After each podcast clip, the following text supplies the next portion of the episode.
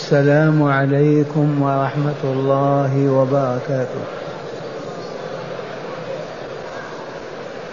الحمد لله نحمده تعالى ونستعينه ونستغفره ونعوذ بالله من شرور أنفسنا ومن سيئات أعمالنا. من يهده الله فلا مضل له ومن يضلل فلا هادي له وأشهد أن لا إله إلا الله وحده لا شريك له وأشهد أن محمدا عبده ورسوله. أرسله بالحق بشيرا ونذيرا بين يدي الساعة. من يطع الله ورسوله فقد رشد. ومن يعص الله ورسوله فلا يضر إلا نفسه ولا يضر الله شيئا. أما بعد فإن أصدق الحديث كتاب الله تعالى وخير الهدي هدي سيدنا محمد صلى الله عليه وسلم وشر الأمور محدثاتها. وكل محدثة بدعة وكل بدعة ضلالة. ثم أما بعد أيها الأبناء والإخوة المستمعون ويا أيتها المؤمنات المستمعات إننا على سالف عهدنا في مثل هذه الأيام المباركة من شهر رمضان ندرس كتاب الله عز وجل. رجاء أن نفوز بذلكم الموعود على لسان سيد كل مولود. إذ قال فداه أبي وأمي وصلى الله عليه ألف ألف وسلم قال ما اجتمع قوم في بيت من بيوت الله يتلون كتاب الله ويتدارسونه بينهم إلا نزلت عليهم السكينة. وغشيتهم الرحمة وحفتهم الملائكة وذكرهم الله في من عنده. وها نحن ما زلنا مع سورة الفرقان المكية. والمكيات من الصور يحققن العقيدة ويعملن على إيجادها ويصححنها لأن العقيدة بمثابة الروح للإنسان. صاحب العقيدة السليمة الصحيحة حي يسمع ويبصر يعطي ويأخذ. فاقدها ميت. لا يصوم ولا يصلي لا يزكي ولا يحج لا يجاهد ولا يرابط لا يعرف الخير ولا يفعله وذلك لموته. ميت. فهيا بنا نصغي مستمعين تلاوة هذه الآيات مجودة مرتلة من أحد الأبناء ثم نتدارسها. والله تعالى نسأل أن ينفعنا بما ندرس ونسمع. أعوذ بالله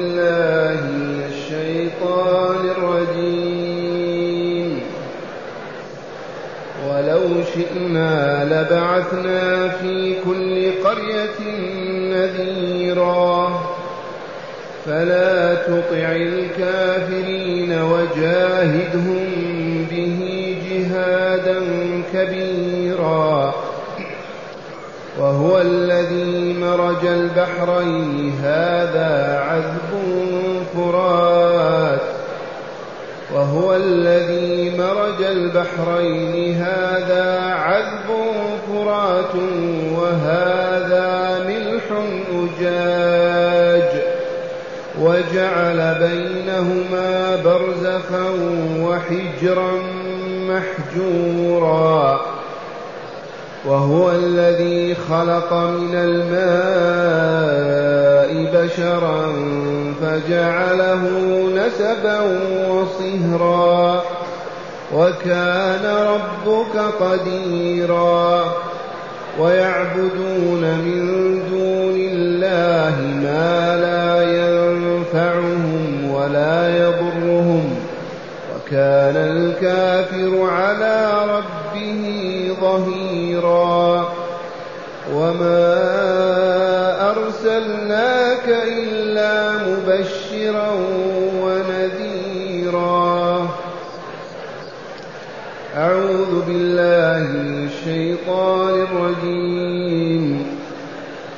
شئنا لبعثنا في كل قرية نذيرا فلا تطع الكافرين وجاهدهم به جهادا كبيرا وهو الذي مرج البحرين هذا عذب فرات وهذا ملح أجاج وجعل بينهما برزخا وحجرا محجورا.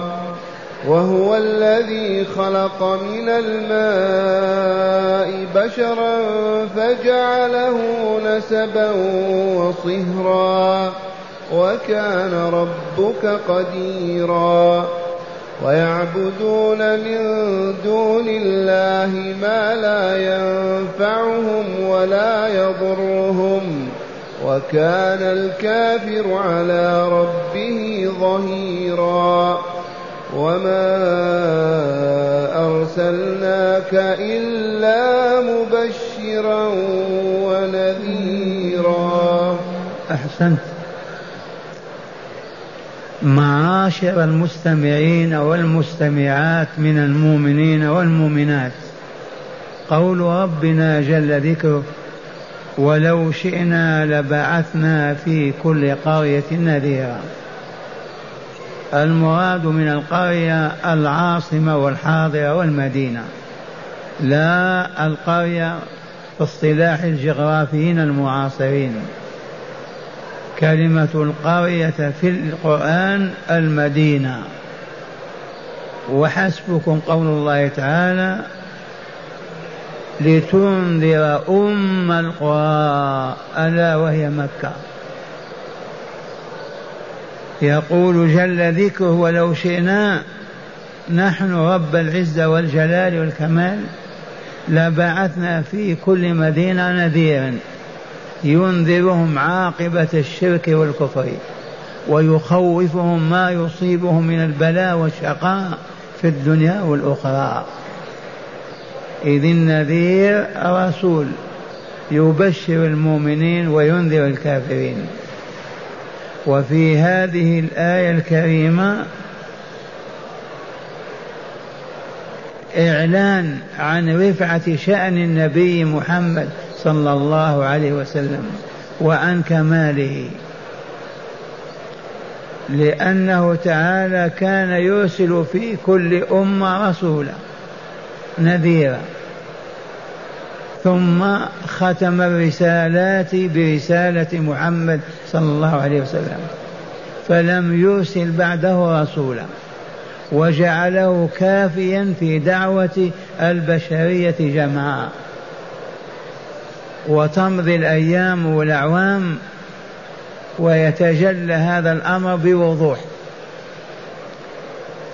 أيام كان الإقليم لا يدخله إنسان إلا بشق بشق وتعب وآلام. الآن العالم بأسره شرقا وغربا كأنه قرية واحدة. وأنتم تسمعون الإذاعات وأصوات المديرين. في الشرق والغرب. مرة ثانية علم الله عز وجل أن العالم سيتقارب وسيصبح كمدينة واحدة. فمن ثم اكتفى برسول واحد وهو نبينا محمد صلى الله عليه وسلم. وكما قلت لكم في الآية إعلان عن إكمال الرسول وكماله وعلو شأنه ورفعته لأنه قام مقام آلاف الرسل ومئات الرسل. هذا الذي يسد حاجة البشرية كلها كأنه ألف رسول. فدل هذا على علو مكان رسولنا وعلو شأنه بين الأنبياء والرسل. وما أرسلنا ولو شئنا لبعثنا في كل قرية نذيرا ينذر قومها حتى يتخلوا عن الشرك والكفر والمعاصي ليكملوا في دنياهم ويسعدوا في آخرتهم. لكن اكتفينا بإرسالك أنت مبشرا ونذيرا للعالم أجمع وقوله تعالى فلا تطع الكافرين وجاهدهم به جهادا كبيرا. فبناء على هذا يا رسولنا لا تطع الكافرين فيما يأمرونك به من عبادة آلهة معهم أو الإغضاء والسكوت عن آلهتهم أو عدم التعرض لهم بنصحهم وتبيين الحق لهم لا تطعهم. فلا تطع يا رسولنا الكافرين فيما يأمرونك به أو فيما ينهونك عنه من كل الأعمال والأقوال والمعتقدات. لا طاعة للكافر. ونحن أتباعه والله مثله. لا يحل لأحدنا أن يطيع كافر في معصية الله عز وجل. لو أن كافرا يحكمك أو أنت في قبضته وقال أسجد لهذا الصنم والله ما نسجد مرة ثانية رسول الله صلى الله عليه وسلم ينهاه ربه نهيا واضحا صريحا فيقول فلا تطع الكافرين في ماذا؟ فيما يأمرونك به وينهونك عنه يأمرونه بعبادة الأصنام وينهون عن سبها وشتمها والتحرج بها. فنهاه الله عز وجل عن طاعتهم. فلا تطع الكافرين. وأذكركم بسورة الكافرون ما بين الكوثر والنصر في قصار المفصل. قل يا أيها الكافرون ما سبب نزول هذه السورة اسمع كلام الله فيها. قل يا أيها الكافرون لا أعبد ما تعبدون ولا أنتم عابدون ما أعبد ولا أنا عابد ما عبدتم ولا أنتم عابدون ما أعبد.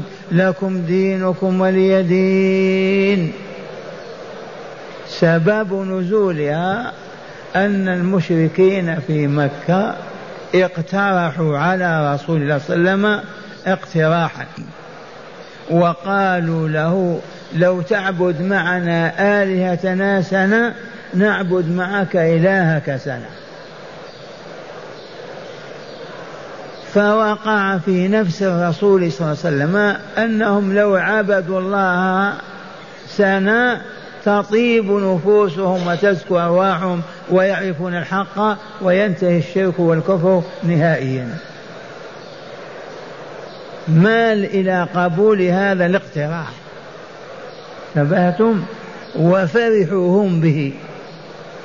فقال تعالى لا نادهم ارفع صوتك بينهم يا أيها الكافرون لا أعبد ما تعبدون وكرر ذلك. حتى قال لكم دينكم الباطل ولي دين الحق.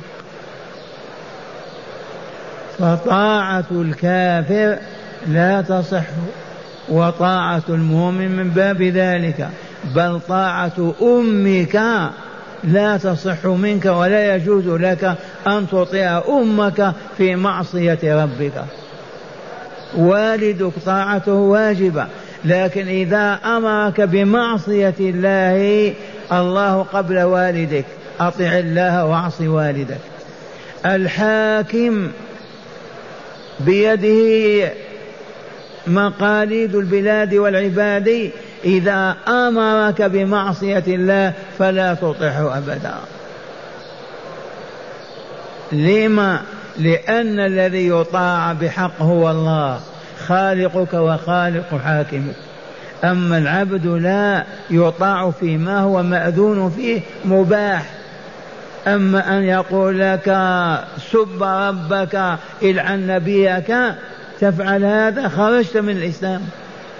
أو يقول لك افعل هذا الحرام افشر بهذه المرأة لا يصح أبدا اقتل هذا لا تقتل لا طاعة للمخلوق في معصية الخالق. اللهم إلا في حال الإكراه. الحديد في يده افعل أو اقطع رأسك. الكرباج أو العصا في يده اشرب هذا الخمر وإلا أفلق راسك في حال الإكراه يجوز يجوز أن لا تطعه وليفعل ما يشاء في سبيل الله ويجوز أن تطيعه في تلك المعصية حفاظا على نفسك لتعبد ربك. والله يقول إلا من أكره وقلبه مطمئن بالإيمان إذ كان سمية وزوجها ياسر وعمار أيضا يحبسون ويجلدون ويضربون ويطلبون منهم أن يسبوا محمد صلى الله عليه وسلم فيرفضون. فمر الرسول يوما بعمار فقال أعطهم يا عمار. أما أبوه وأمه قتلوهما. أعطهم يا عمار ما يقولون. إذ قلبك مطمئن بالإيمان. ونزلت هذه الآية إلا من أكره وقلبه مطمئن بالإيمان. مرة أخرى ينهى الله تعالى رسوله محمدا صلى الله عليه وسلم عن طاعة الكافرين. في ماذا؟ في معصية الله أن يعبد معهم الأصنام. أو يجيز ويسمح لهم بعبادة الأصنام. أو يوافقهم على ما عليه من الباطل والشر والفساد. قال لا فلا تطع الكافرين. وجاهدهم بالقرآن جهادا كبيرا.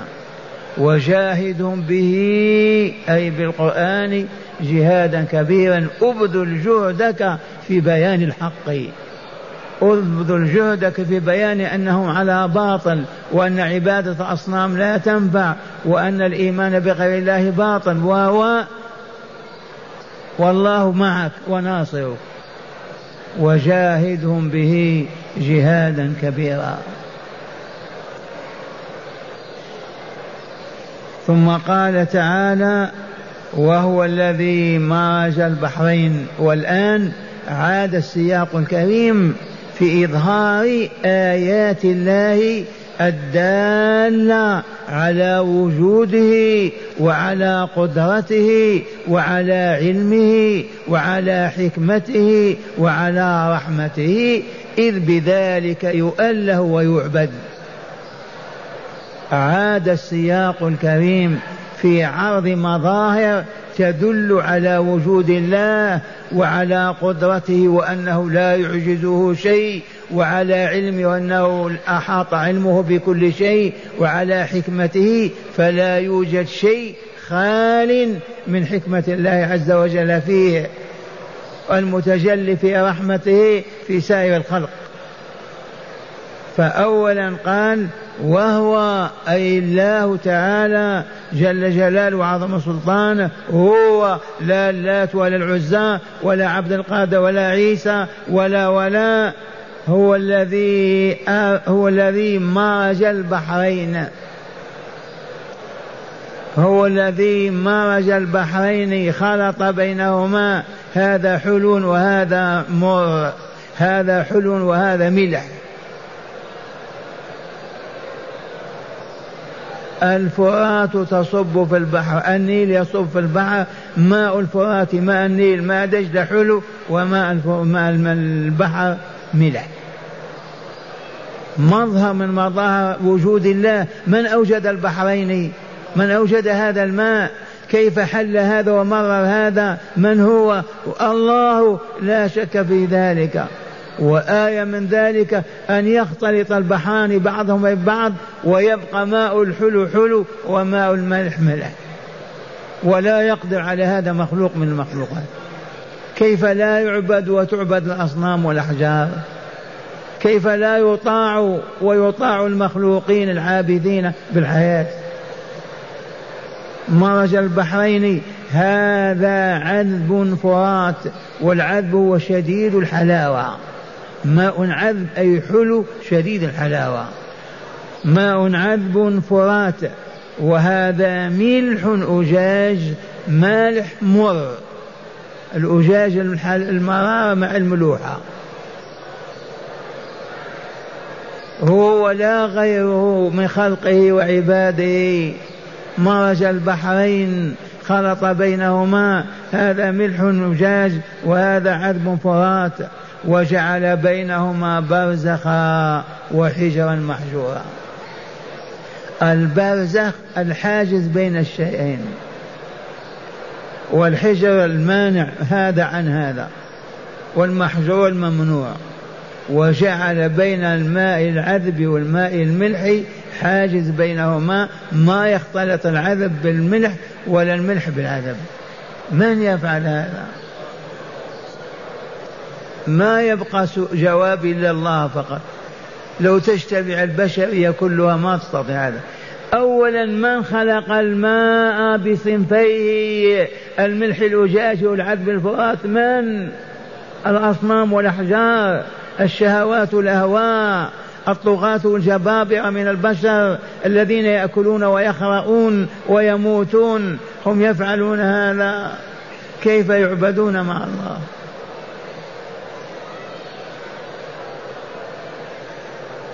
وهو الذي مرج البحرين. هذا عذب فرات وهذا ملح أجاج وجعل بينهما برزخا وحجرا محجورا. لا يرتبط هذا بهذا ولا هذا بذاك. والبرزخ هو الحاجز بين الشيئين وهناك برزخ أنتم عنه غافلون هو الوقت الذي ما بين أن نموت إلى أن نبعث يوم القيامة. آلاف السنين. ماذا يسمى هذا بالبرزخ؟ حاجز بين الحياة الدنيا والحياة الآخرة. يسمى بالبرزخ.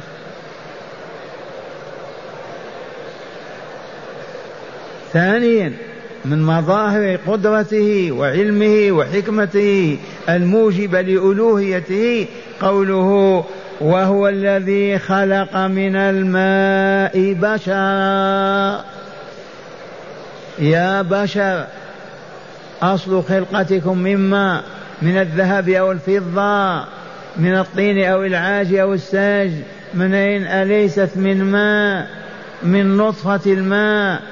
التي تقطر من ذكر الفحل في فرج الأنثى من تلك القطرة من المني. خلقك وإلا لا. من يرد هذا؟ يقول لا لا. سبحان الله العظيم. وهو الذي خلق من الماء بشرا. من هم البشر؟ أولاد آدم. نحن منهم. لما سمينا بالبشر لأن بشرتنا جلدتنا واضحة مكشوفة. ما عليها ريش كالحمام ولا عليها الصوف كالنعج. والوبر كالإبل. نحن بشر. خلق من الماء بشرا فجعله نسبا وصهرا. النسب هو آباؤك وإخوانك وأعمامك وأجدادك. والصهر هم أولاد بناتك وأولاد وأولادهم. المصاهرة والمخاتنة ختنك أختانك الذين تزوجوا بناتك وأخواتك. أختان. أصهار الذين تزوجت أنت بناتهم وأخواتهم. احتار فيها العلماء وكتب في القطوب صفحة كاملة. خلاصتها النسب أولادك وأجدادك وأباك وأعمامك نسبك تنسب إليهم. أصهارك من تزوجت منهم فأصبحوا أصهارا لك. وتسميهم والذين تزوجهم بناتك تسويهم أختانا لك. كالرسول زوج علي فهو ابن عمه وختنه. جمع بين العمومة وبين الختن. وهذا هو حالنا. ما بين ماذا؟ ما بين أنساب وأصحاب. الأنساب فلان ابن فلان ابن فلان ابن فلان هذا نسبه إلى آدم. أصهار أصهارك من تزوجت منهم وأنجبت بنين وبنات. أختانك الذين زوجتهم الذين زوجتهم بناتك وأخواتك. هذا ختني زوج بنتي. ولم تخرج البشرية عن كونها أصهار وأنساب. والله لن تجد اثنين في البشر إلا إما نسب وإما صهر. من من قدر على هذا سوى الله. وهو الذي خلق من الماء الذي هو مني الفحول. مني رجال وهو ماء ثخين أبيض معروف. ماء خلق منه بشرا بنو آدم وجعلهم كذا ما بين النسب والصهر. لا تخلو البشرية من هذا. الآن الذين في المسجد بعضهم أنصار وبعضهم أنساب وكان ربك قديرا. وكان ربك يا رسولنا. يا محمد صلى الله عليه وسلم وكان ربك أيها المستمع الكريم قديرا يفعل ما يشاء ويحكم ما يريد. إنما أمره إذا أراد شيئا أن يقول له كن فهو يكون. فقط الذي كون هذا الكوكب النهاري الشمس فوق رؤوسنا كون هذا الكوكب والذي هو أكبر من كوكب الأرض بمليون ونصف مليون مرة. كيف لا يقول شيء كن فيكون؟ كيف كان هذا؟ قال له كن فكان. هذه العوالم بين أيدينا نشاهدها. من أوجدها؟ من خلقها؟ ليس لك أن تقول إلا الله فقط. فإن قلت غير الله فأنت كاذب. ولن تقول غير الله أيضا. من تقول إذن؟ وأضرب المثل للملاحدة والعلمانيين لمنكر البعث والجزاء للمكذبين بالله ووجود الله وألوهيته. نقول لهم هذا كأس مملوء باللبن أو بالقهوة أو بالشاي موضوع على الطاولة. هاتوا علماءكم كلهم. هل يستطيع أن يقول هذا وجد نفسه؟ ممكن. مستحيل. هذا كأس فقط من اللبن على طاولة. هات علماء الكون كلهم وقول ما تقولون في هذا الكأس. يعني يوجد نفسه؟ يقول نعم أوجد نفسه. يقولون أجيبوا لا والله ما يقولون. إذا من أوجده؟ اسألوا عن موجده ندلكم فلان أو فلان هو الذي أوجده. فكيف إذا نقول من خلق هذا العالم علوي وسفله موجود. من أوجده؟ اسألوا. ما نريد أن نسأل حتى لا نعبد الله. هذه الحقيقة. وإلا كيف ينكرون وجود الله وهم موجودون وهو موجدهم؟ ما يريدون أن يعترفوا بالله حتى لا يعبدوه حتى لا يطيعوه حتى لا ينتهوا عن الباطل والشر والخبث والفساد. ذي هي الحقيقة. وكان ربك قديرا على كل شيء قدرة الله لا يعجزها شيء. والله لا يعجز قدرة الله شيء. لا في الأرض ولا في السماء لا بالإماتة ولا بالإحياء لا بالإعطاء ولا بالمنع أبدا. إنه على كل شيء قدير. إذا كيف يعبد معه عيسى؟ يا إخواننا من النصارى. كيف يعبد عيسى مخلوق لله؟ تعلقوا في أعناقكم صليبا وتعبدونه. أين يذهب بعقول هؤلاء؟ كيف تعبد البتول مريم ويصبح الإله ثلاثة ثلاثة آلهة؟ أين العقول؟ لو تفقه أحدا يفقه ويفهم ويدخل في الإسلام. ولكن الذين يستغلون هذا الباطل ويسودون به ويعيشون عليه يكذبون وينكرون ليبقى لهم هذا الباطل في أيديهم. وإلا كيف نقول عيسى ابن الله وعيسى إله مع الله؟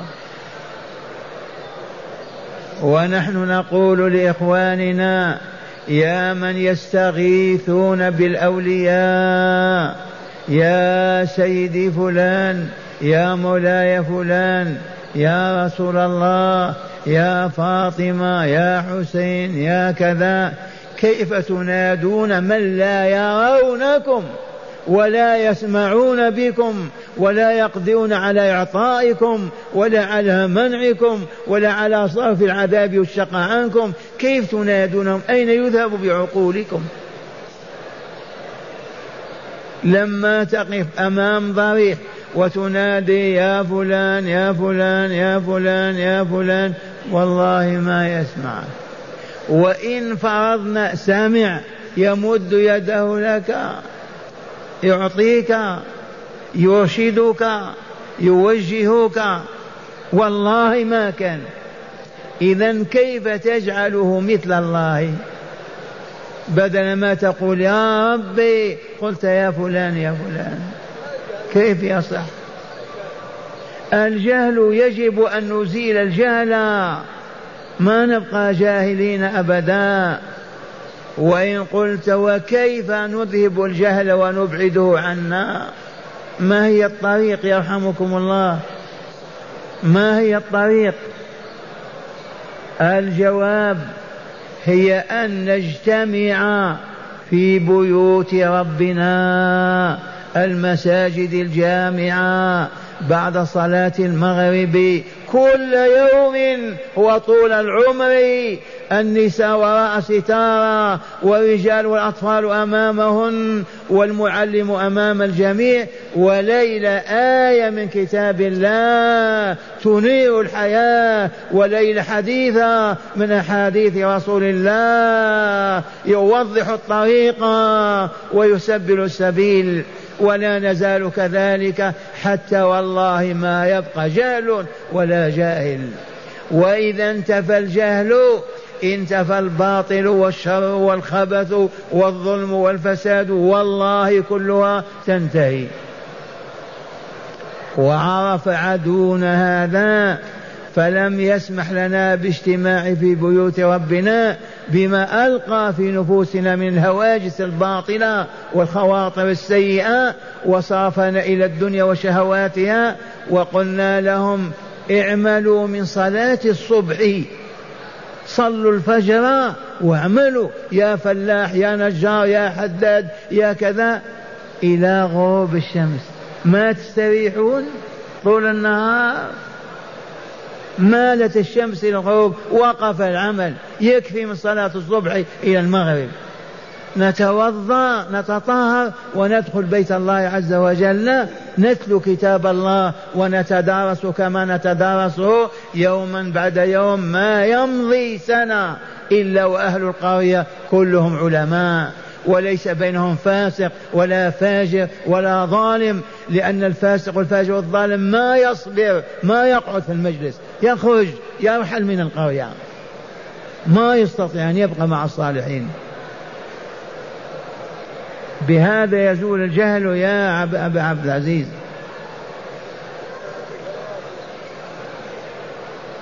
قال وهو الذي خلق من الماء بشرا فجعله نسبا وصهرا وكان ربك قديرا.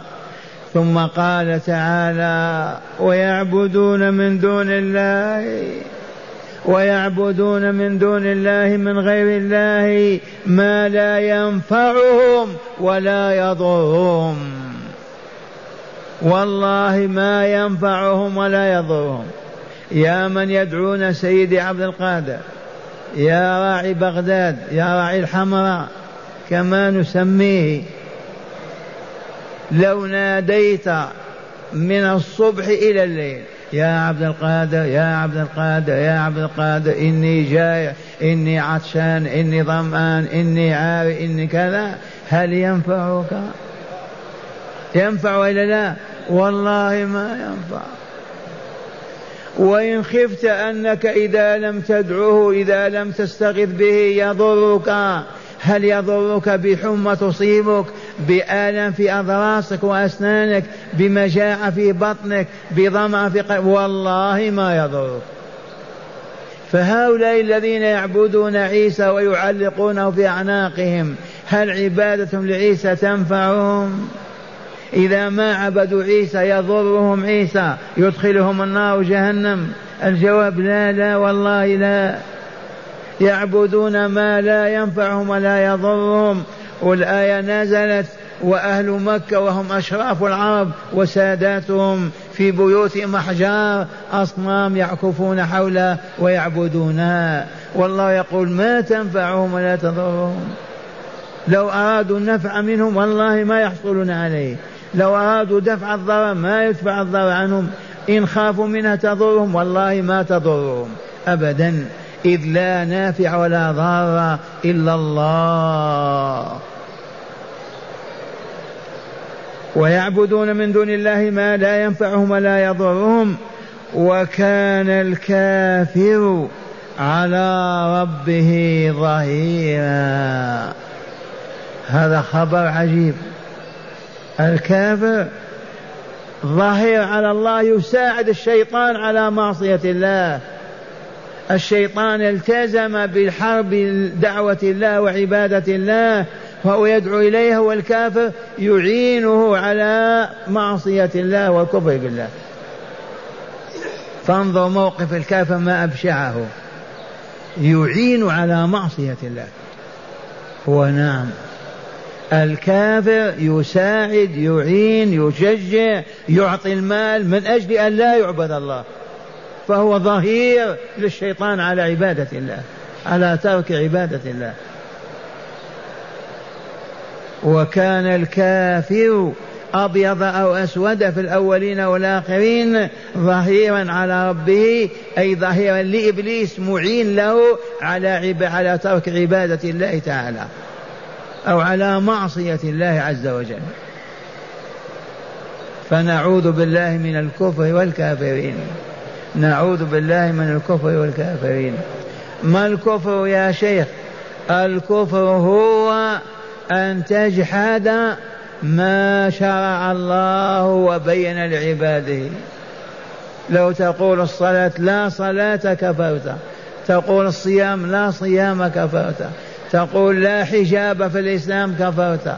كل من ينكر ما شرع الله ويكذب به ويجحده فهو كافر. أولى بذلك من ينكر ألوهية الله ويقول نعم يعبد الله ويعبد معه غيره. وأبشع من ذلك من يقول لا إله والحياة مادة والكفر أنواع. ونعوذ بالله من الكفر والكافرين. ثم قال تعالى وما أرسلناك يا رسولنا محمدا وما أرسلناك إلا بشيرا ونذيرا. فلا تكرب ولا تحزن ولا تقول أبوا أن يستجيبوا. أصروا على عبادة الأصنام. دعوتهم ما استجابوا. حاربوني ما هي مهمتك أن تهديهم؟ الهداية بيد الله. مهمتك أن تبشر من استجاب برضا الله والنعيم المقيم يوم القيامة والطهر والصفاء والسعادة في الدنيا. وتنذر المصر على الشرك والكفر بخزي الدنيا وعذاب الآخرة. ذي مهمتك. أما أن تهدي القلوب وتقلبها لا لا هذا ليس لك. لا تكرب ولا تحزن. وما أرسلناك إلا مبشرا ونذيرا. ما أرسلناك لتهدي القلوب وتحولها لتعبد الله وحده. مهمتك أن تبشر المؤمنين والعاملين الصالحات برضا الله عز وجل والسعادة في الدنيا والآخرة. وتنذر الكافرين والفاسقين والمجرمين بخزي الدنيا وعذاب الآخرة. إذ كان الرسول يتألم لما يدعو عام كامل ما يستجيب واحد. بل خمس سنوات ما استجب عشرا فار فلا بد وأن يتألم وإلا لا.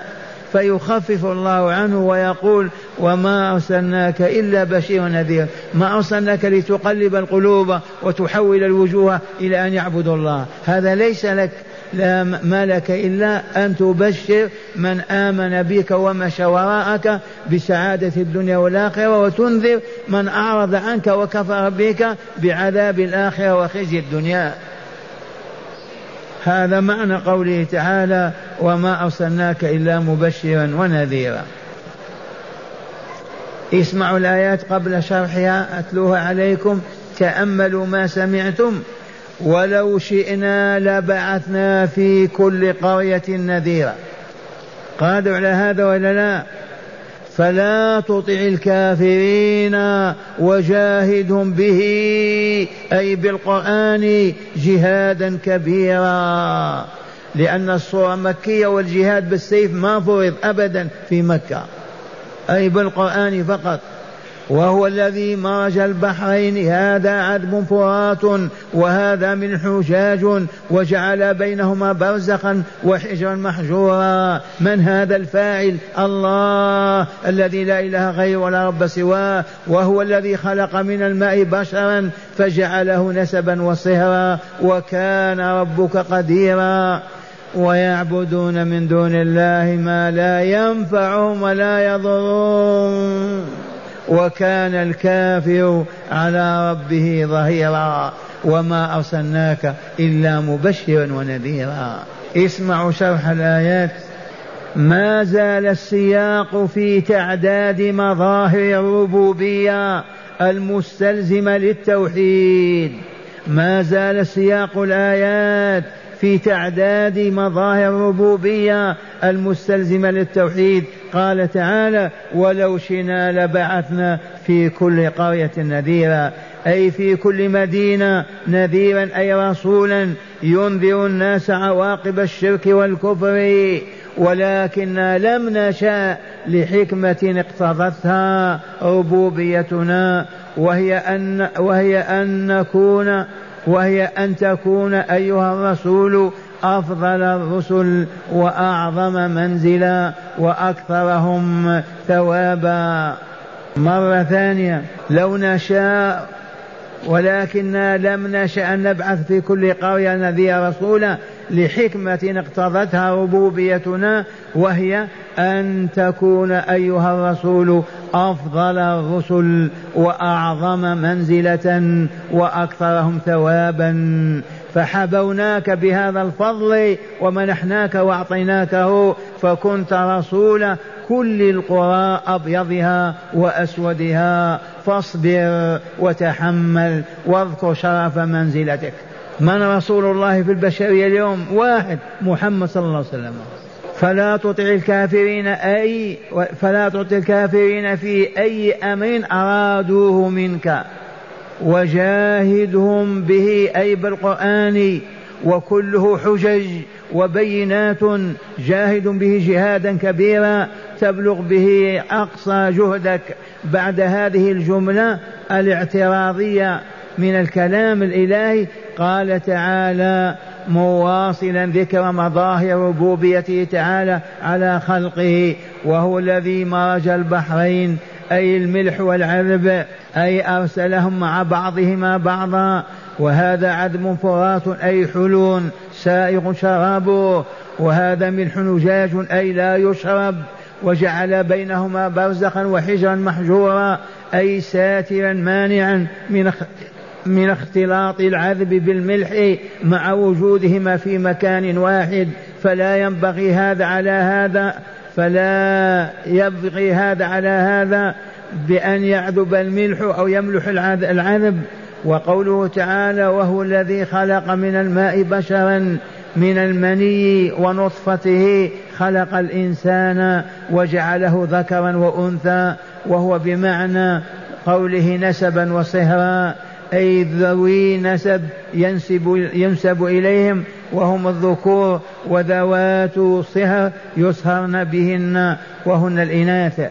وقوله تعالى وكان ربك قديرا أي على فعل ما يريده من الخلق والإيجاد أو التحويل والتبديل والسلب والعطاء. هذه مظاهر الربوبية المقتضية لعبادته وتوحيده. والمشركون يعبدون من دونه أصناما لا تنفعهم. إن عبدوها ولا تضرهم. إن لم يعبدوها وكذلك لجهلهم وظلمة نفوسهم فيعبدون الشيطان إذ هو الذي زين لهم عبادة الأصنام وبذلك كان الكافر على ربه ظهيرا. إذ بعبادته للشيطان يعينه على معصية الرب تبارك وتعالى وهو معنى قوله تعالى ويعبدون من دون الله ما لا يضرهم ولا ينفعهم. وكان الكافر على ربه ظهيرا. أي معينا للشيطان على الرحمن والعياذ بالله. وقوله تعالى وما أرسلناك إلا مبشرا ونذيرا يقول تعالى لرسوله إنا لم نرسلك لغير بشارة المؤمنين بالجنة ونذارة الكافرين بالنار أما هداية القلوب فهي إلينا. من شئنا هدايته اهتدى ومن لم نشأ ومن لم نشأها ضل إلا أن الله يهدي ويضل. حسب سنن له. قد مر ذكرها مرات في الآيات. عندما تقول الله يهدي من يشاء ويضل من يشاء. كيف تؤول هذا؟ يهدي من أراد الهداية وطلبها وقرع باب أصحابها ومشى وراهم بينوا للطريق. هذا الذي يهديه الله. وظل من أعرض واستنكب واستكبر وأبى أن يقبل الدعوة هذا الذي يضله الله. أما حاشا الله أن يضله مهتديا أبدا. ولكن من طلب الهداية شاء الله هدايته فهداه. ومن طلب الضلال شاء الله ضلاله فأضله. والآن مع هداية الآيات. بسم الله والحمد لله. من هداية الآيات أولا الإشارة إلى الحكمة في عدم تعدد الرسل في زمن البعثة المحمدية والاكتفاء بالرسول محمد صلى الله عليه وسلم. علمتم أن الله اكتفى برسوله محمد صلى الله عليه وسلم للبشرية في هذا علو شأن محمد ورفعته وكماله لأنه سد مسد آلاف الأنبياء والمرسلين. واللطيفة التي بينت لكم علم الله أن العالم يقترب من بعضه بعضا وتصبح البشرية كأنها أمة واحدة يتكلم الرجل في المشرق يسمع أهل المغرب. أليس كذلك؟ فما هناك حاجة إلى تعدد الرسل والأنبياء. نعم. ثانيا حرمة طاعة الكافرين في أمور الدين والشرع. حرمة طاعة الكافرين فيما هو شرع الله. من أحل لك حراما لا تطعه. من حرم عليك حلالا لا تطعه. من عطل عبادتك وأوقفك دونها لا تطعه. وإنما الطاعة تكون في المأذون فيه المعروف. أما أن تعصي الله بطاعة حاكم وإلا إمام وإلا شيخ وإلا كافر فلا طاعة للكافر ولا لغيره في معصية الله عز وجل. لقول الرسول صلى الله عليه وسلم لا طاعة لمخلوق في معصية الخالق. والمخلوق يشمل الكافر والحاكم والغني والفقير. ثالثا من الجهاد جهاد الكفار والملاحدة بالحجج القرآنية والآيات التنزيلية. جهاد الآن نعود للسياسة. الآن ما في جهاد. والله ما يوجد جهاد اليوم حق. أتكلم على علم. أولا أين إمام المسلمين الذين بايعوا والتفوا حوله ورباهم وأصلحهم وأراد أن يقاتل بهم الكافرين؟ أين هو؟ مخبأ. موجود. قولوا لا. ما بايعناهم نحن مفرقون على ستة وثلاثين دولة وجماعة وحزب. أين إمامنا الذي نقاتل وراءه؟ هذا أولا. ثانيا لو بايعنا إماما واحدا ما في جهاد. لماذا نجاهد؟ نرسي سفننا ونعلن عن أمريكا بأن تدخل في الإسلام؟ قول نحن تفضلوا. ابنوا المساجد اعبدوا الله ادعوا إلى ربكم من يمنعكم؟ ألمانيا روسيا الآن بعد ما هبطت الشيوعية العالم بكامله مفتوح. نحن لما نغزو نريد أن نجبر الناس على الإسلام؟ لا والله ولا واحد يجبر أبدا. فقط نقول افتحوا الباب لنعلم الناس ونرشدهم حتى يعبدوا ربهم فيكملوا ويسعدوا.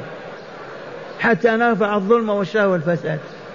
فالآن ما نحن في حاجة إلى أموال بالقناطير وعلماء نوزعه من اليابان إلى الأمريكان. نسد بهم الحاجة. وهذه الأموال اسمعوا بلغوا أسمعت لو ناديت حيا. نقول سبع زكاة كل مؤمن هذا مكانها. مصارف الزكاة ثمانية وإلا لا. المصرف السابع ما هو في سبيل الله وإلا لا. معاشر المسلمين عربا وعجما في العالم بأسره من وجبت له زكاة يأخذ السبع منها. سبع آلاف يضع الألف على جهة. تجمع هذه البلايين بالمليارات ونرسل علماء ربانيين يبنون المساجد ويدعون إلى الله في الشرق والغرب. فترة من الزمن والإسلام انتشر في العالم. ادينا واجبنا. ماذا ترون في هذه السياسة؟ صدقتموني وإلا لا؟ الآن ما في جهاد. أين إمام المسلمين الذين جهزنا وأعدنا وقال بسم الله نغزو؟ هذا أولا. وثانيا لو وجد نغزو ماذا بريطانيا؟ فيها آلاف المساجد الناس يدعون إلى الله. نغزو فرنسا في ألفين مسجد. أمريكا لا تسأل. نغزو ماذا نغزو؟ فقط بالمال. نبني المساجد والمدارس. وننفق على الفقراء والمساكين ونبعث الهداة والمهتدين يدعون إلى الله عز وجل. هذا هو الجهاد. هاتي. رابعا مظاهر العلم والقدرة الإلهية في عدم اختلاط البحرين مع وجودهما في مكان واحد. وفي خلق الله تعالى الإنسان من ماء وجعله, وجعله ذكرا وأنثى. وجعله ذكرا وأنثى للتناسل وحفظ النوع. ذي مظاهر قدرة الله هذا الماء العذب وهذا الملح من جعله ملحا من جعله عذبا من فرق بينهم؟ من جمع بينهم؟ أليس الله؟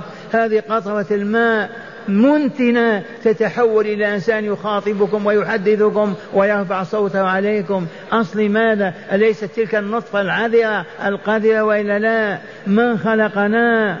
ليس لنا إلا أن نقول الله. إذا فلا إله إلا الله. لا نعبد إلا الله. لا بالدعاء ولا بالاستغاثة ولا بالذبح ولا بالنذر. والآن جاءني أحد قال والنبي؟ قلت قل لا إله إلا الله. كيف تقول والنبي؟ النبي يحلفون به. هو الله. نبي ما هو إله؟ قل لا إله إلا الله. قال لا إله إلا الله. خامسا وأخيرا التنديد بالمشركين والكافرين المعينين للشيطان على الرحمن. التنديد نعم أددت نددت بالذين يساعدون الشيطان على كفر البشرية وإفسادها والذهاب بها إلى جهنم.